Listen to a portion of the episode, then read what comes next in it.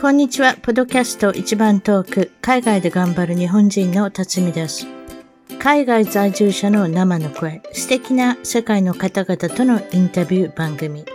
たまに英語でもおしゃべりをしています。早いものでアメリカはロサンゼルスに来て29年が経ちました。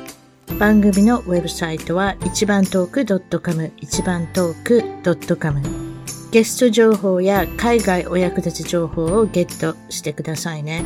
番組からのお願いです。iTunes ポッドキャストのアプリから一番トークの批評、レビューから5つ星をいただけたら嬉しいです。星が増えるとランキングが上がり、もっとたくさんの方々に聞いていただけるので、ぜひ私の小さな番組を応援してください。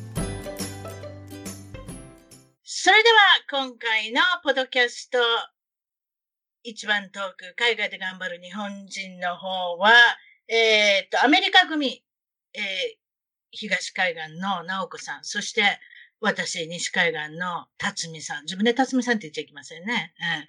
ということで、大阪のともさんにも来ていただいてます。こんにちは、皆さん。こんにち。は。おしゃべり楽し、おしゃべり、この間騙されたとか騙したとか、だ自分で騙してもいないですけど、騙されたやつね。あれ、ものすごい受けてたんですよ、皆さんに実はそうなん。ですね。ええなので、今回また、ともさんとまた、なおこさん、あの、今日、なおみさんは、あの、出てこられないみたいですけれども、そういった方たちとまたおしゃべりする、こういうフリートークもなかなか楽しいですので、今日は、あの、おしゃべりしようかなと思ってます。私、また、のっけから、あの、おかしなこと言いますけれども、あのね、アメリカのコストコ、トモさんとこにもありますよね。大阪、尼崎にもコストコはいありますよ。ありますけれども、もちろんコストコのメンバーになると、なんとアメリカでも使えて、日本でも使えるっていうのは有名なんですけれども、なんと、マスクが取れましてですね、カリフォルニアも、とうとコストコで取れたの？う、いや、コストコでっていうか、もうどこ行ってももうマスクつけてる人がいない。たまにいますよ。天然けん、あお店の天然記念。中でもでしょ？そうやでしょ？えすごい、それは。レストランでも、レストランでも、スーパーマーケットでも、嘘あのーコストコでも、もっとすごいね。もっとすごい、もっと、ちょっと言わさして。もうコストコ行ってな。一年間メンバーフィー払ってんのこのためやと思ってたん。いいですか？一年半ぐらいまで。何がかけてたでしょう？食べ物の見本。はいはいはい、試食ね。ああ、食試食ね。試食がなかった。あ私はどれだけメンバーフィーを高い、高いと思ってたか、その間。うん。試食もないのに。試飲。飲み物ね。飲み物も。うんとにかく、だからソーセージがあったんですよ。で、パクついてソーセージパクで食べたら、今度は喉乾いて、喉乾いたら、わかりますでしょ？この状態、試食って。ほんで、食べたら、あちょっと辛いっていうか、塩辛いから、それで今度飲み物、飲み物と思ったら、なんとちゃんとファパッションフルーツの飲み飲み物の 試飲会がありまして、それで私グッグって乗って、それでまあ、書いたもん買って、あの、お家帰ったんですけれども、まあ、それでも、なんか嬉しい。みんなもうなんかマスクがなくって。もう、何？完璧です 完全全然違う。日本どうなんなんです何やってんだかろうね、日本ね。日本はマスクどうですか？日本ね、だって強制じゃないんですよ。別に強制しなくてもいいのに、うんみんな外でもみんなしてる。してるし。外でも？外でもやってるし外でも？暑いでしょ今もう蒸し暑いの？あいそうやん。暑いから、多分これは暑暑いからの周知やと思うねん。うん。暑いけど外でもほとんどの人がしてるし、なんなら車運転してる人でも中で一人で。そうそうそう、その人見るな、たまにな。一人でやってはんねん。どそうう。いうことっていう。どういうこと？あ、自転車でも？自転車乗ってて、周り誰もいてへんかってもしてはる。せやろわけわかりません。いよ。いや、私、ほんとこの間野球見に行ったやんか、いつもの通りに。はいはいはいはい。野球場だで3万人以上やんか。うんほとんどしてない。たまには言い張りますやん。うんたまには言い張りますやんでも、まあもちろん屋外っていうこともありますけれども、ほとんどしてない。一応でもルールはあんねんね。一応やっといてくださいねとは書いてあるんねんか。うん。ちらーっとこう、あのーこういうポスターみたいなとこ書いてあるんだけど、うんうん入り口に書いてあるだけで、中入ったらどこにも書いてないし、うん誰も、うん誰もあ気かけてないって感じ。映ってますよ、試合で。あの、それが試合の様子が日本でも放映されてるんで。そうでしょ？大谷翔平君の試合見てたらわかるでしょ？そうそうそう、みんなしてないのに、うん日本人もうやばいです。昨日も私、ああ、のまあでも喫茶店ね。で、喫茶店で、ある喫茶店に入ろうとして、お友達と待ち合わせしてたんですけど、うん。あの何センチぐらいかな、4、50センチのあの、二人との間にうん。収まるアクリル板が用意してあって、うん。あ、わかるわ。え刑務所のね、面会みたいなもんですよ。刑務所の面会。行ったことないけど、テレビで映ってるせやな、刑務所の面会でアクリルめちゃめちゃ分厚いやつやんな。あれ、2センチくらい分厚いねんな。そうで、それで行ったことないんですけど、まあそんなイメージやから、ちょっとどかそうと思って、どいどかそうと思ったら、動かさないでくださいって怒られて、うんで、ちょっともうえね、だから、まあちょっと日本の感じとしたら、やっぱりみんながやってるからやってるっていうところもあるんちゃうかな。アメリカの方がもっとユニークな人が出てくるし、でも、これはあれなんですよ、州。まあ、カリフォルニア州でもう大丈夫って言ったからです、知事さんが。そういうことだよね。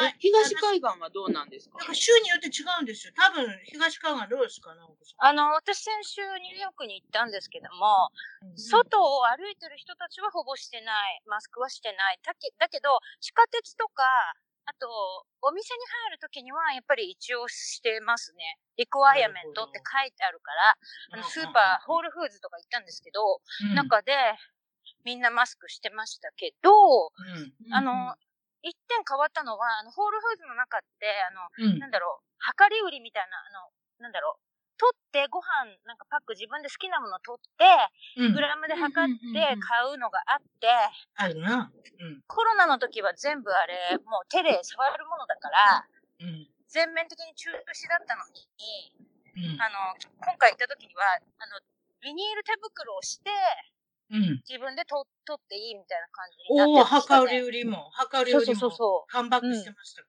カムバックしてました。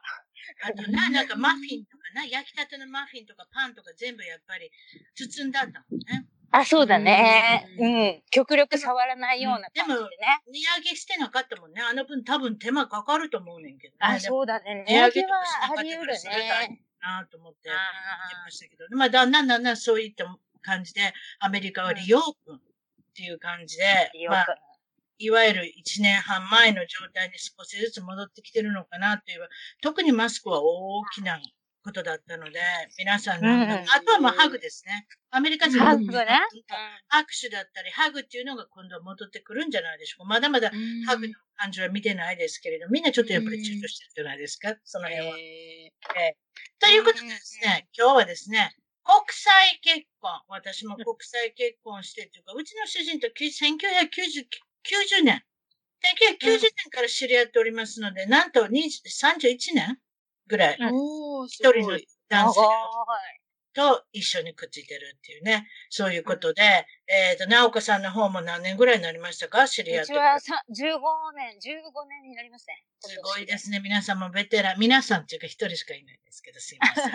そして、ともこさんの方は、大阪の方で日本人の方と、あの、結婚されてるっていうことなんですけれども、早速、ともこさん、とも、ともさん、ごめんなさい。ともさんの方は、まだ、あの、まだこれからも別にないと思いますので、国際結婚の方は。国際結婚を、まあ、されてる直子さんに、私に質問がありますっていうことを聞いてますので、どういった質問なんでしょう？ちょっと興味がありますので、一つから一つ目言ってください。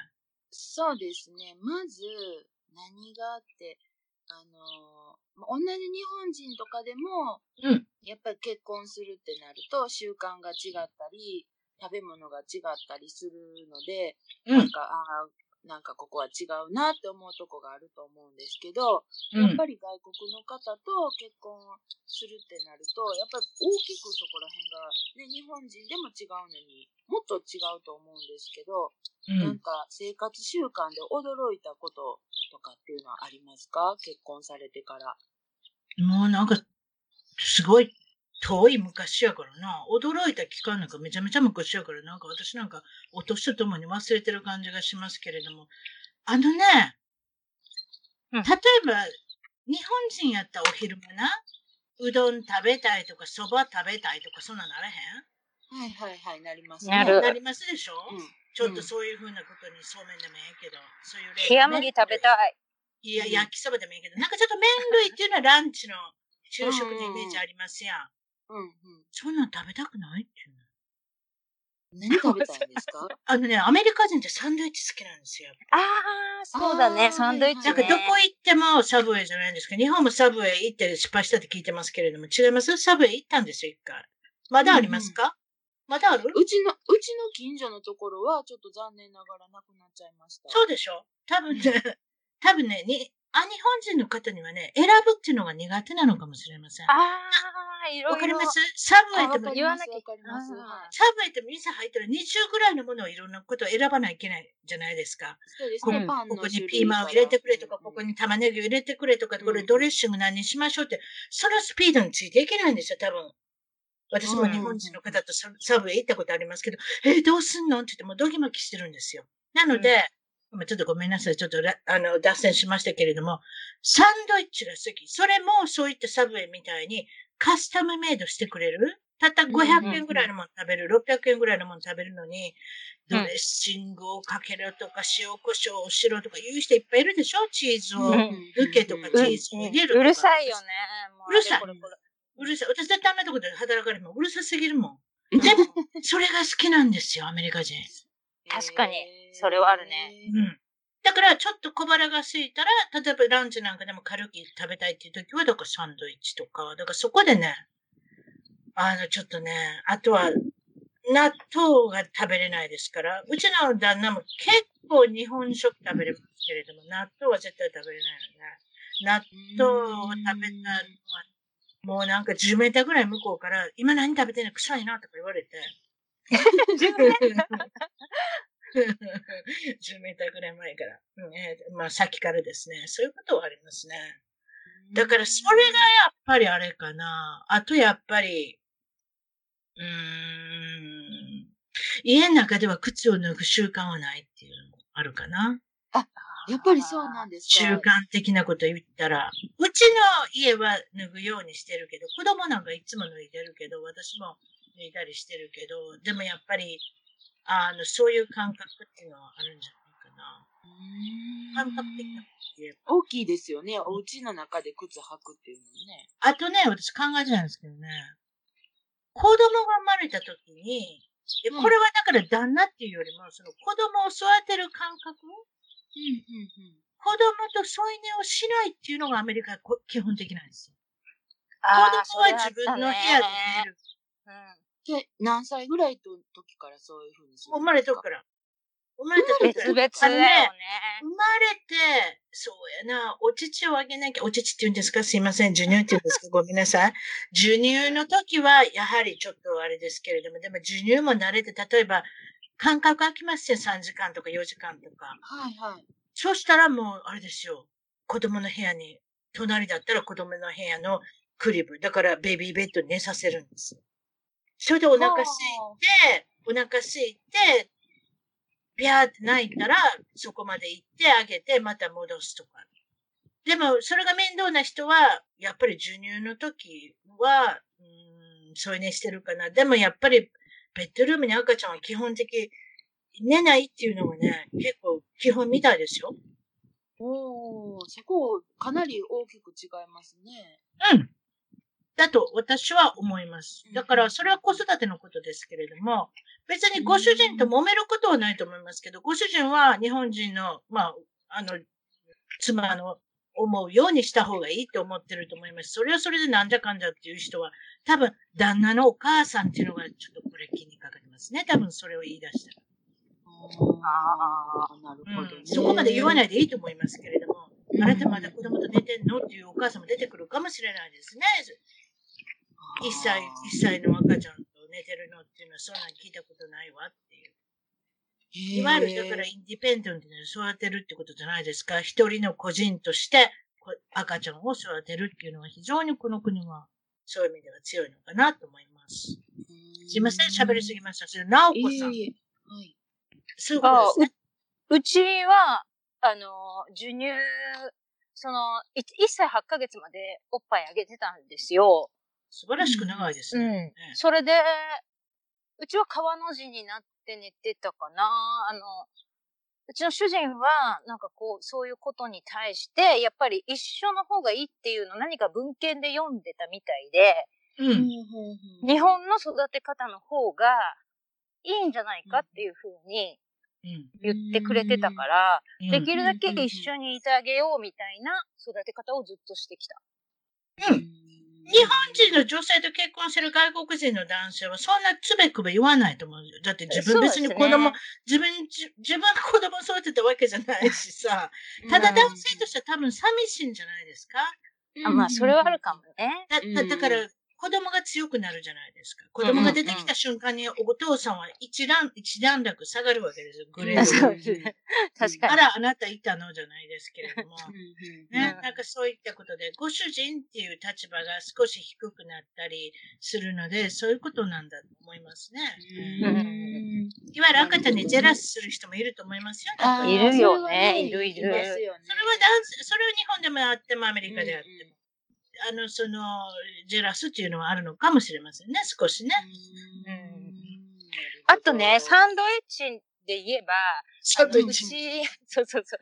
あの、ピーナッツバター、え？ピーナッツバタージャム？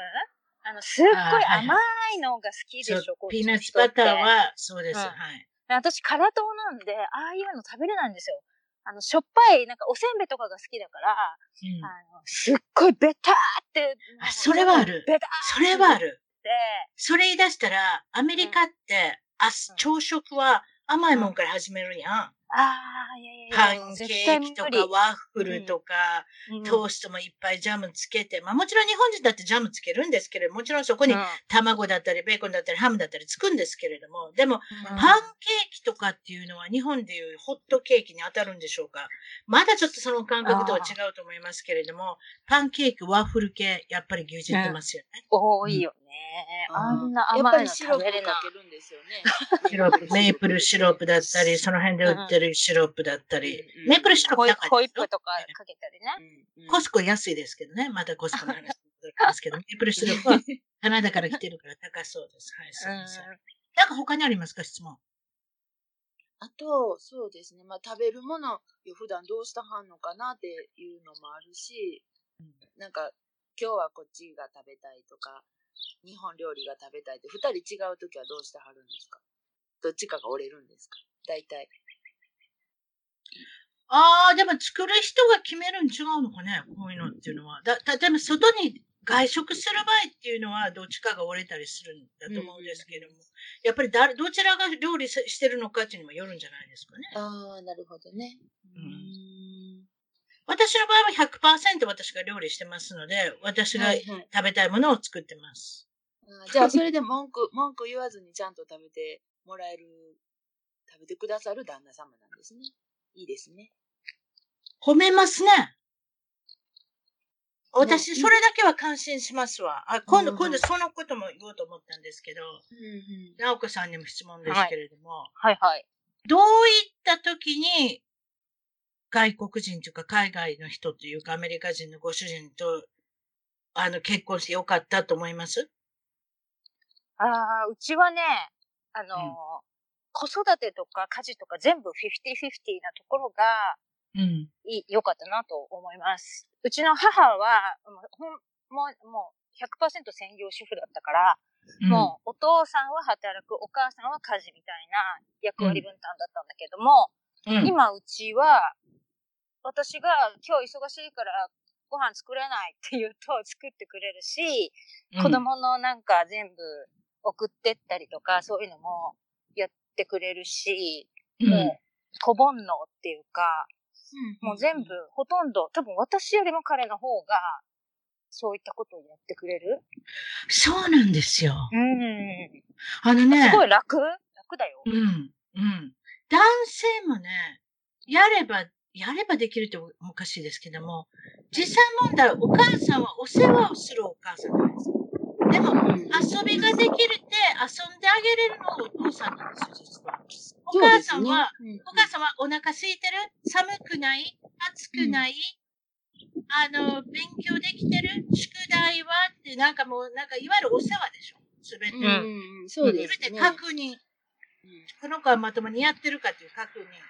でも、おうんお父さんの場合は、どっか遊びに行こうかとか、遊んだらハメ外したりとかして、ちょっと怪我してでもいいけれども遊ばせてあげる。うん。そういったことができるから、やっぱりお父さんも、実際問題、子育てに参加したら、あれちゃいます、そういった意味でうちはもうメインが向こうみたいな感じで、私にあんまりやらせてくれない時もある。やらせてくれない。なんか連れてっていい？って言ってダメとか言って、え、なんで？みたいな時もある。うんうん。あでも、うちも公園すごいいっぱい連れて行ってくれて、うんかなり小煩悩なので、そこは助かってます。そうですよね。でも日本の感じとして昔のお父さんのイメージと、またそれそれで違ってきてますもんね。あそうですね。あそうかも。ね。時代とともにね。あと、女性少なくなってきたし。え？何？女性が？に日本って女性少なくなってきてますやん。てか、どこでも。そうなの？そうなの？そうですよ。昔はだからあれなんでしょ？男の子の赤ちゃんの方がよく死んだんでしょ？死んだっておかしな言い方ですけど。いわゆる出出生数が、ね、出生数。そう。ももともともともと男性の方が出生数多いんですよね、あれね。うん。なんかそうみたいですね。それで、まあ、もしものことがある場合もあると。赤ちゃんでうまくいかない時もある。いわゆる、だから生まれてきてうまく育たなかったり、ね、小さい時に死んだりっていうこともあるんだと思うんですび病気とかなんとかなんとかで。それがね、ほとんどなくなったからね、今実際問題は男性の方が多くなってきてるんですよ。だから、へ母体子がね、操られなくなったんで、男性はうん、日本でモテようと思ったら、頑張んなきゃいけないんですよ。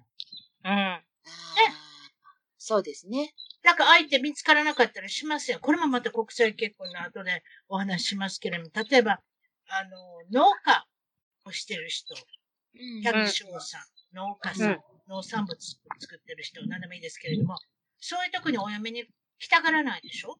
だからだいぶ前からフィリピンとか、うん。タイだとか、うん。そういったところから、あの、お嫁さん探しで、実際問題探してるだけじゃなしに結婚されてる方もいますよね。ああ、そうですね。日本の国際結婚っていうのは結局そういうところもたくさんあるんだと思います。そうですね。うんね、ね、特にあの、見、こう、見た目とかを気にしない方とかも結構地方の方、ね、いらっしゃる人も多いのかな。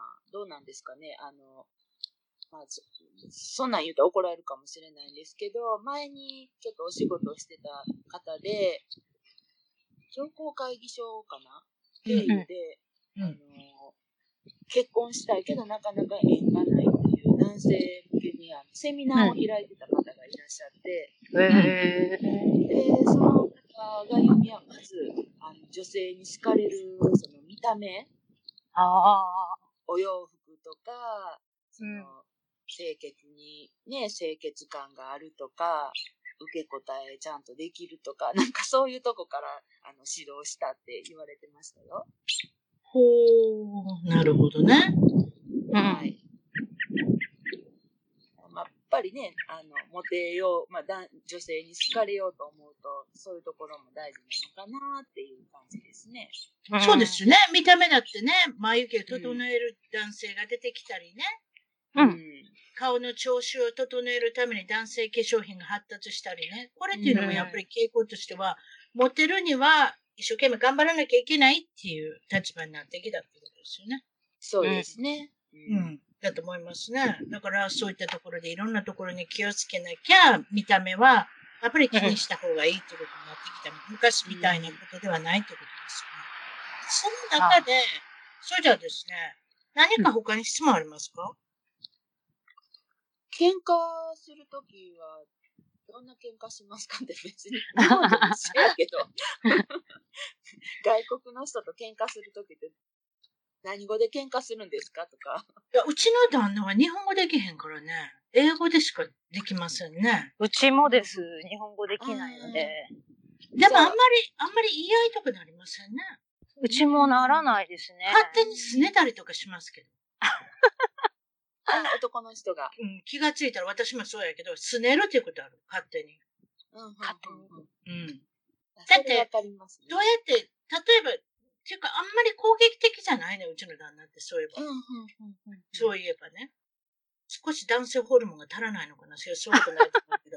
いや、穏ねやかなんでしょ。穏やか。多分穏やかなんだと思う。うん私の方がどっちかって、あの、ええ、ショートテンパーっていうか、いわゆる、あの、短期っていうのかな。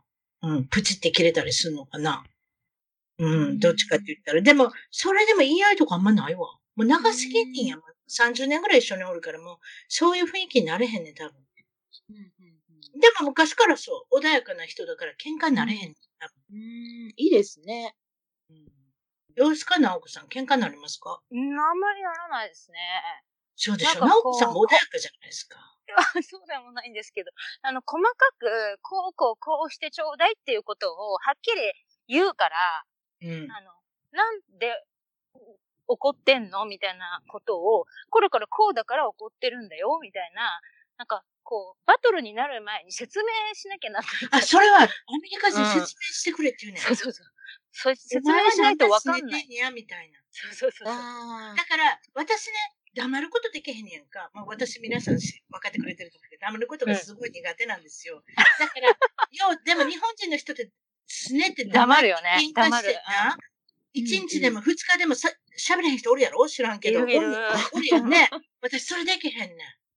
あそれでだからいいんじゃない、うんだから喋りたいから絶対仲直りするねん。仲直りっていうか、うん、そう。続けへんねん。まあそういうことあるう。んそれはまだ、いわゆる夫婦の秘訣なんかもしれませんね。あともこさんはどうですか？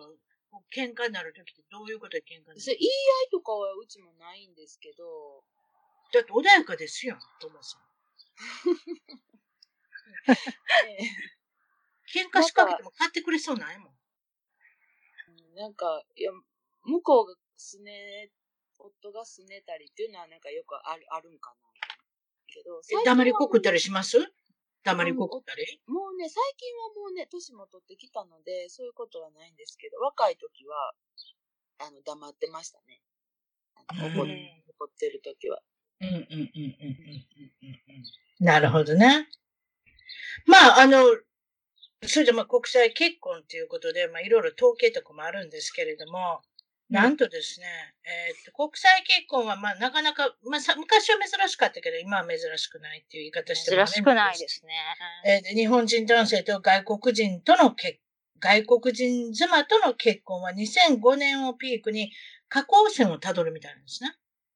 だから日本人男性と外国人妻ととの結婚っていうのは2005年をピークに、これはいわゆる日本人男性っていう限りは日本にいらっしゃる日本人の方で、もちろんアメリカにいる方もたまにいますけど、どうやってもやっぱり日本人女性と誰かと外国人の男性とくっつく例が多いんですけれども、日本の中の日本人の男性で、あの、外国人妻を迎える方は、結構だからさっき言ったみたいにタイだったりフィリピンだったり多分そういうとところだと思うんですけれども、2005年をピークに、えっ、と、下降線をたどるっていうことで、えそういうことなんですね。えーそれで、まあ、ここで、あれなのは、えー夫が日本人で、妻が外国人の国別の結婚っていうのは、中国、フィリピン、韓国、タイ、ブラジル、アメリカ、ベルギー、あ、違った、ベペルー、イギリス。ペルえ、ペル多分ペルーってあれじゃないですか？ブラジルもそうですけれども、あちらの方から日本に来てるんじゃないですか、で出稼ぎで。ああ、そっかそっか。多分です夫けが日本人だもんね。そう。日本日系人の人いっぱいいはりますよ、あの、サンパウロ。いるいる。でペルーにもいっぱいいはるんですよ、日本人。あ、そう。ああ、そうですいわゆる日ね系人。うん。うんうん。私いらっしゃいますよねうんよ。よくいらっしゃるんですよ。なので、ペルーにいましたね、藤森さんという大統領も。うんうん大統領。うんうんうさんくさい方だったんです。あ、そうなの そうだったの覚えてます日本の、日本の国籍持ってたんですよ。彼はえ？ペルーで生まれれてんのに、確か。えそれでえ、ペルーで悪いことさ、日本に逃げてきたんちゃいました？え、本当に？なんかそうなんですよ、大統領の方、藤森なん。かちょっとごちゃごちゃニュースで。そうですよね。日本に逃げてきたか、日本の領土に行ったか忘れましたけど、なんかそうなんですよ。ええあと、あえっと、妻が日本人で、夫が外国人の場合の国別の結婚の相手は、えー相手の国はっていうのは、韓国、アメリカ、うん中国、イギリス、うんこれまたブラジル、フィリピン、ペルー、タイ。ってことですね。うんそうなんですね。っていうことですね。日本人に。えー例えばでも、最近、お、私の周りっていうか、アメリカにいる限りは、あの、直子さんも気づいておられると思いますけれども、んやっぱり日本人女性とアメリカ人男性が結婚するパターンっていうのは、それの逆っていうことはあんまりないですけれども。です。あんまりないですね。あ、でも、増えてきてるような感じはするけど、問い合わせとかあなるほどね。うんうん。例えば日本人女性が外国人と結婚したいとか恋愛したいと思うっていうのはどういうことだと思ってます？日本人女性がうん。外国人男性とと結婚したいとか恋愛したいとかって、そういう人も、そういう人いっぱい見ますやん。ソーシャル見ますメディアとかね、見ます。ううんん。だからそういう人っていうのはどうしてだと思います？逆に言えば、日本人男性に何が足らないんだと思います？そういう言い方しちゃいけないかあのね、よくあるのが、あの、留学とかしてた人たちっていうのがいるじゃないですか。若い頃に留学してたんだけど、はいみたいな。な。はい。で、あとは、あの、アメリカで働いてた経験があるとか、うんあの、学歴が高かったり、職歴が高かったりする人たちが日本に一旦戻ると、うんもう日本人男性は自分よりもステータスが高い女は、か、なんかその結婚相手として見、見れないんだって。なんかプライドがある。うん。わあかるわ。それ、それあるある。それある。うん。絶対ある。だから、女性はもう日本にはマーケットがないみたいな感覚になっちゃう。ああ、それはあるよね。うん。うん。だから自分よりも秀でた女性っていうのが認められない。そアメリカの、うんアメリカの、やっぱり日本と決定的な私違うところは、う。うん。女性のボスっていう、いわゆる上司がボス、女性ってめちゃめちゃ多いんですよ、あるよね、あるある。てか、ほでも、ほうんそれでいいんだと思うんですよ。さ半々、半々とか50%ずつですかとか、辰巳さんって言われても、それちょっとわかりませんよ。でも、うん私が、やっぱりその、主人の、あの、会社だとか、私も、あの、アメリカの会社に働いておりましたけれども、うん。あの、よ女性のボスっていうのはいっぱいいますもん。いますよね。うんだからそういうふうに認めてるんですよ。女性から言いつけられたことをするのは当たり前。そうですね。ね。うんその感覚がもうね、板についてるんですよ。でも日本人はそれが耐えれないんだと思いますね。確かうんなんか、日本でも、あの、まあ、今はちょっと違うかもしれないんですけど、うん東大に入っている女性、東大に行ってる女性は、やっぱり、あの、東大の人と結婚するとか、に。ああ、それ、それ聞いたことある。高学歴だとね。で自分よりも上探そうってそれしかありへん。上っていうか、だら弟の人。うんなんか結構ね、あの、そこで探さないと、うん。なかなか難しいみたいなことを聞いたことがある。わかる。東大の女性は、彼氏見つからへんって聞いたもんな。見つかりにくいって、い美しい方でも。だから劣等感じゃないですか？これは、いわゆる。うんあとね、なんかあの、日本で普通に大学卒業して会社に入って何年か働くじゃないですか。はい。でも、はいはい何年も働いても、ボスにはなれないってさっきのあれなんだけど、やっぱり、もう、可能性が、昇進の可能性はほとんどないみたいな、うんそういう絶望感を持ってる人たちはいるかも。なんか自分を評,、評価される世界が日本にはないみたいな。うん。でね、産休とか取って、もうそこで、社会人としての自分はなくなっちゃうわけじゃないですか。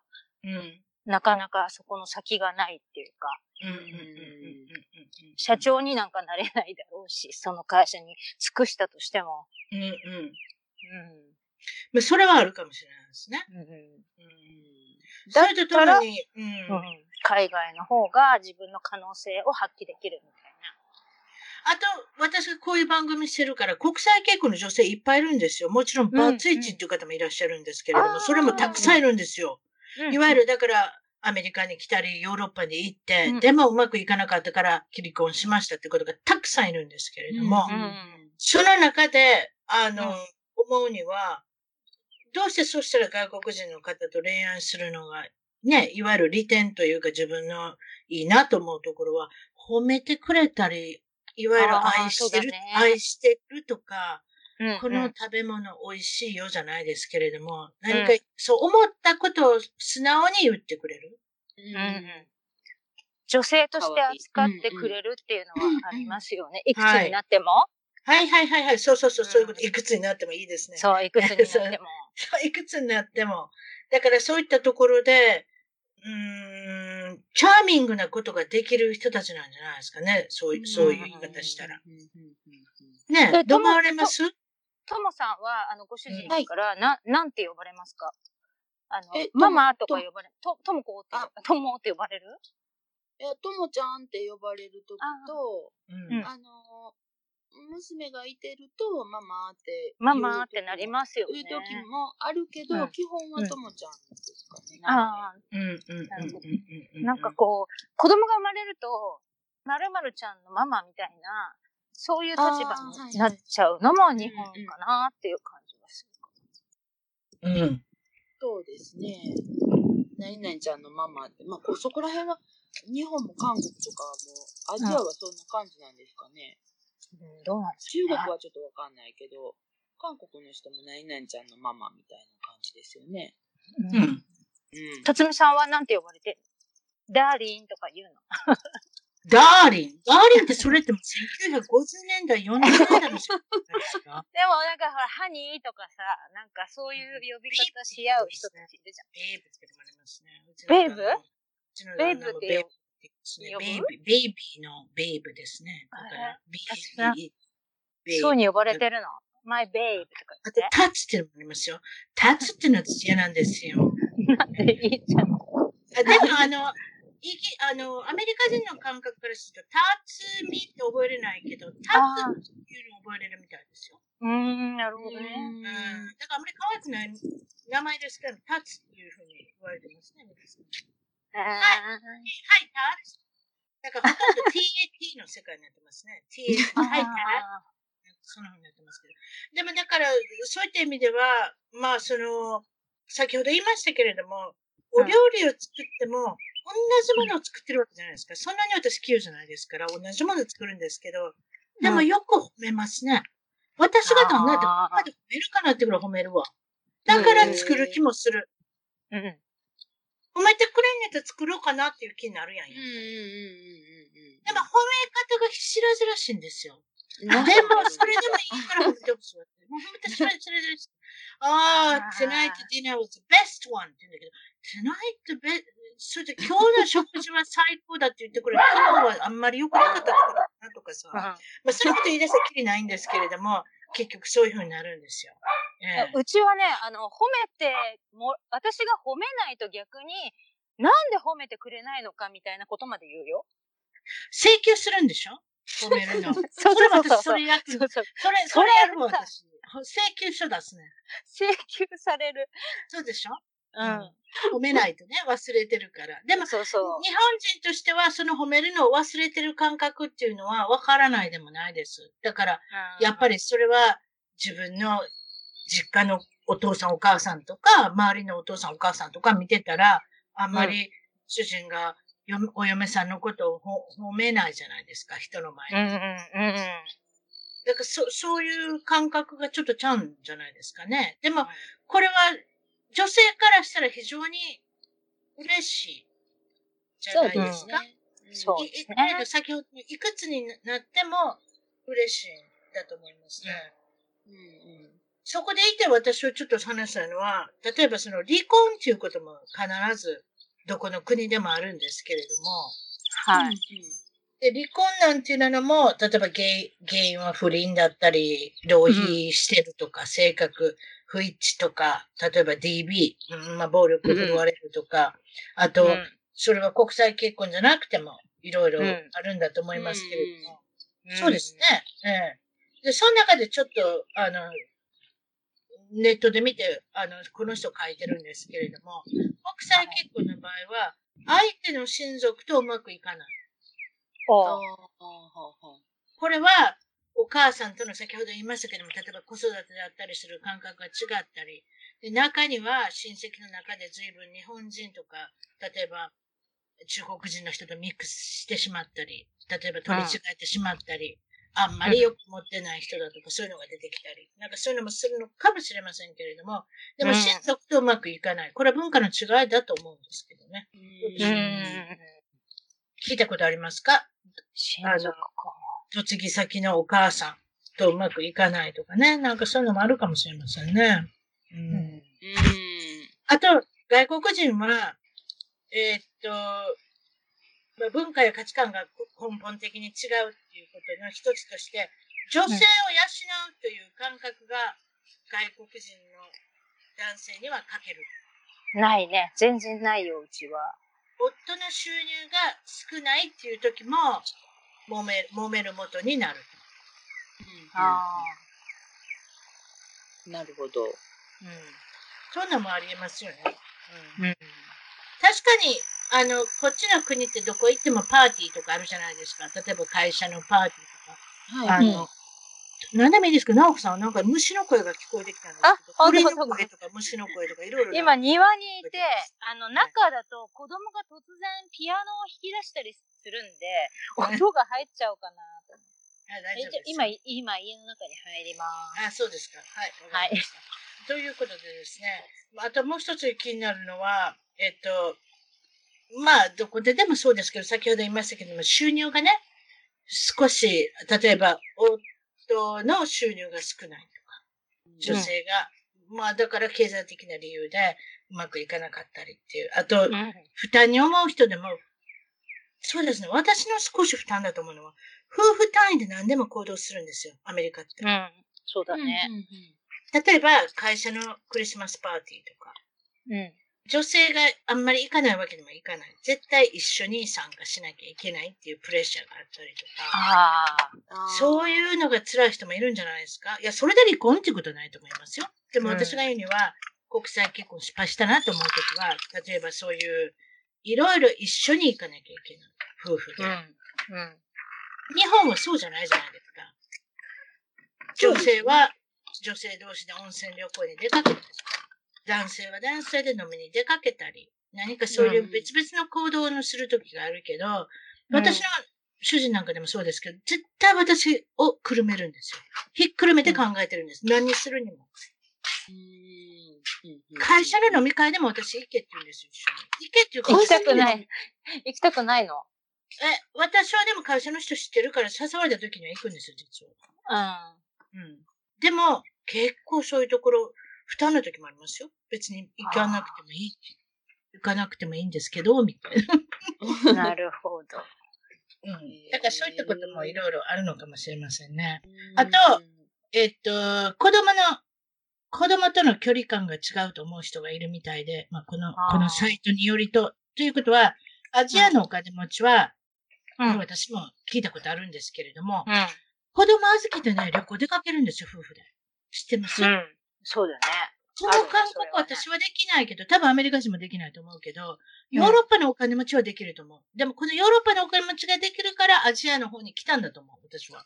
うん。いわゆる、子供はほったらかして、何人に預けて、海外旅行とか、どこの旅行に出かけるっていう感覚。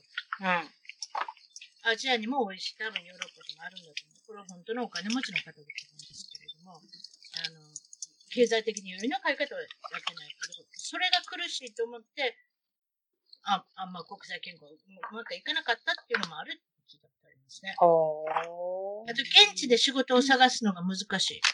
ああ、うんなるほどね。例えばアメリカ人男性と結婚してたらアメリカでね、うん仕事を探すのが難しいから、あの、うん破局を迎えることになったっていうのもあるってあいうふうに、そうなんだ。その、あれには書いてますね。う。うんん日本はいかがですか？日本の、もちろん結婚も、今、結婚はいくつぐらいですか？日本の平均。日本の平均そうですね。何歳ぐらいなんやろう。多分、26、7とか大学出てたら、ぐらいになりますよね。多分うんで、そっから出産、第一子の出産がもう20、今9とか。うんあ、そう。だんだんだんだんやっぱり年齢が上がってきてるってことね。上がってきてます。はいはい。うん。じゃあまあ30までに一人目が生まれればいいかなっていう感覚になってるんですね、多分ね。うんそうですね。アメリカの方が早いでしょうね。アメリカにちょっとすいません。平均調べてないからあれなんですけど、アメリカ人はもうちょっと早く結婚するでしょう、ね。なんか学生で一緒に住んじゃうって人多いですよね。あの同棲しちゃうみたいな。あ、めんどくさい同性の感、そうですね。同性の感覚は日本人と違って全然あれですけどね。お金かかるから一緒に住んじゃえみたいな。あと、同性だけでも一生が成り立ってるフランスの国とかね。ああ。事実私これ何回も聞いたことあるんですけど、あんまりベネフィットがないみたいですよ。結婚することによって。ああ、そうだね。あの、逆に離婚がしにくいから、しない方がいいみたいな。結婚しない方がいいみたいな。カトリックな国は、そういうのがあるって言ってた。あとフランス人は浮気するしっていうのもあるし。ああ、なんかそれ聞きますね。何？お父さんが必ず浮気するし、それだあ、そったらうなの？離婚するときにそういうところあるじゃないですか？弱くなっちゃうんじゃないですか？だから、でも、フフランスに限って言うならば、本当に事実婚だけで、皆さん大丈夫って、結婚までしなくて大丈夫って思ってる方いっぱいいるみたいです。それでストレスになってる日本人女性も知ってます。実は。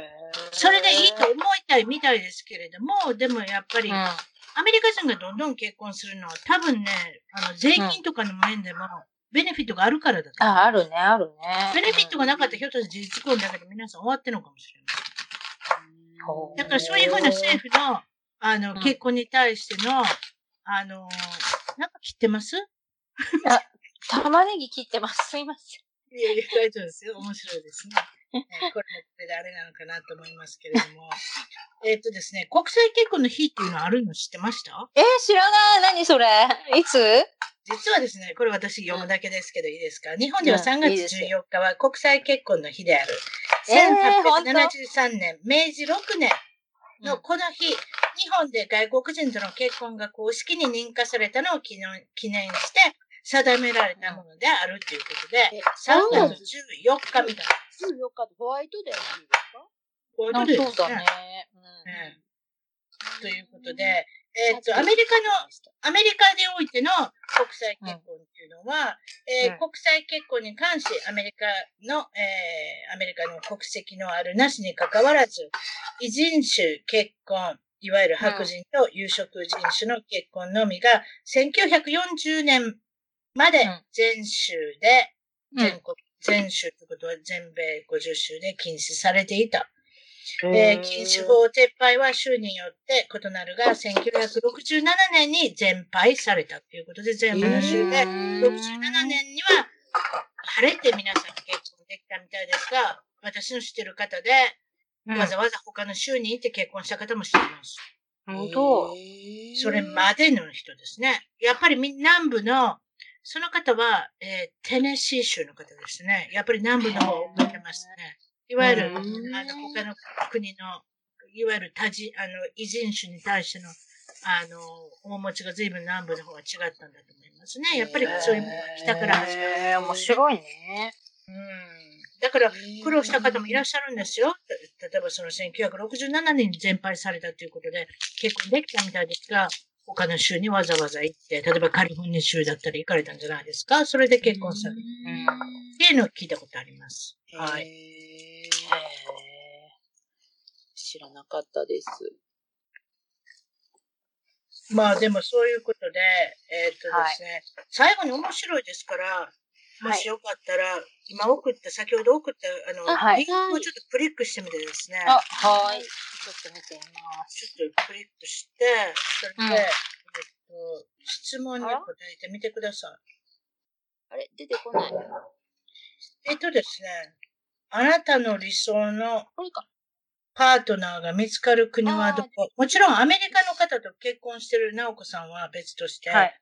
トモさんも日本人の方と結婚してるんですけれども、そしたら他の連、え、違う。ということで、えーっと、あれ？何も、何もしてないのにうん。出てきたぞ。勝手に出てくるの？この勝手に結果って？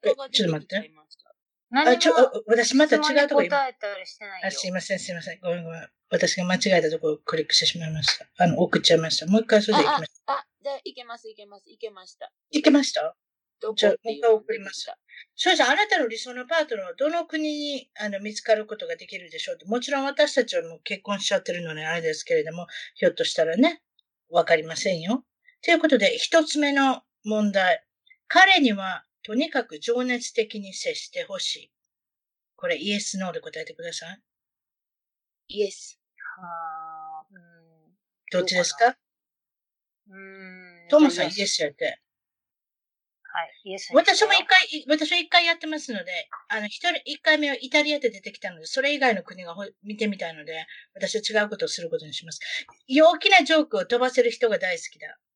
イエス。うん大阪ですからね。あ、そうですねか。。笑いがあって、なんぼのもん。うんはい。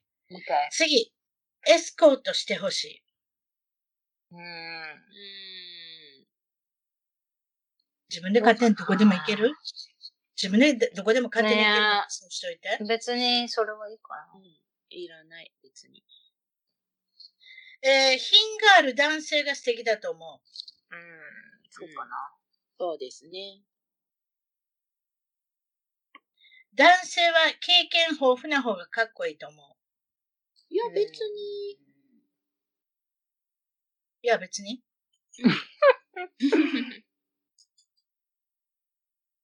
キザなセリフ。キザなセリフを言われるとクラクラしてしまう。別にかな。別にいらんか。お前知らせるってこと言うなよなって私言ってしまうの。次、サプライズをされたいという願望がある。サプライズ、自分が望んでたらいいけど、いらんサプライズ。せやろ？いらんもん欲しくないやろ？だから私サプライズ嫌いやろ。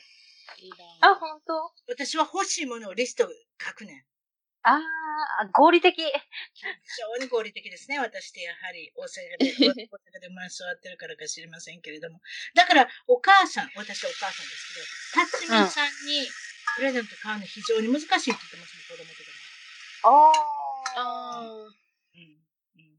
サプライズが嫌いだから。ー。次、。正直な話、プレゼントにはお金をかけてほしいと感じる。いや、別に。そうでもない。そうでもない。そうですよね。アイデアの内容が良ければいいんですよね。うん、うん。プレゼントなんて。常に好きだよ、愛してるよ、あ愛してると伝えてほしい。うん別別に。どっちでもいい。それでは次、うん好きなタイプは紳士的な人だ。素敵。まあ、紳士的っていう感覚ではちょっとわからんけどな。ちょっとよくわかんないけど、わかんないですねまあ、一応イエスにします。うん。じゃあ、な、な、どこの国って出ました？じゃんじゃんじゃんじゃーん。CM を見てって書いてある。私は出てきましたよ。言うて？ゆったりとした国。カナダで散歩をしながら見つける恋です。一緒やん。私と一緒やん。えー、私、イタリアも出てきてん。実はもう3回ぐらいやってんねん。で、1回目カナダに出て、2回目イタリアに出て、で、今私やってんけど、やっぱりカナダに出たわ。直子さんは？なんかね、CM を見てくださいって言われて、キャンセルに、え、出てけへんかったうん、出てこないんですね。残念。CM 見ろって来なかった？なんか、うんそんなんけえへんよ。CM も見ろ。広告だけが出てきちゃった？そうじゃないよ。広告を見見ないと。先に進めないみたいな感じ本当？そんなんないな。て。で、それ見たらどうなった？それでも出てきませんか？じゃあ、一旦戻れば。戻っ一旦戻ればいいやん。で、もう一回、イエスかノーやってみる。これを見ればいいのかな？ちょっと待っ。ここまで来て、国が出るから幼稚になるっていう。でも、トモさんと私たちはカナダっていう。うんはい。カナダの人ってどんな人なんですかね？よし、わからんさ、ゆったりとして国立公園、広大な山々のあるカナダでののんびりとした恋愛をしてみることがタイプ的に似合うあなたすっあごい来ました、ました。すごい責任のない方やな。アアメリカ人。あなたアメリカ人で出てきたんですか？アメリカンジョークを飛ばすアメリカ人がタイプ。でね。なんか、陽気な恋がしたいあなた。アメリカンジョークや口のうまいアメリカに行くといいでしょいや、う。すごいですよ。いいじゃないですか。うちハーフドイツなんですよ。ドイツって別にドイツで座ってる人なんですか？その人。えっ、と、お父さんがドイツ人なんで、お母さんが、えー、アメリカ人だから、ハーフなんですよね。お父さんはもうお父さんはドイツ生まれのドイツ人。うん、そう、ドイツのドイツ。えうちの旦那も実はクォータードイツ人なんですよ。あ、ほんとほんと。ー、えおばあちゃんがドイツ人。めっちゃあそう生粋な、めっちゃ生粋のドイツ人のおばあちゃんでしたよ。えだって公園とか行ったらね、ゴミでも拾えとかって言うんですよ。ゴミとか落とす人に対して。めちゃめちゃドイツ人。私そのこと要請はドイツ喧嘩売ってんのかと思われるんやん。そんなことしてる場合じゃないとかって言って公園で言うてんねん。どうなってんのこれおばあさんっていう。ということで、でして。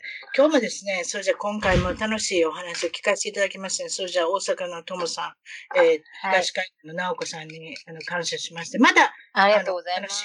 ー、ありがとうございました。ははいはい。失礼します。い、ありがとうございます。ありがとうございます。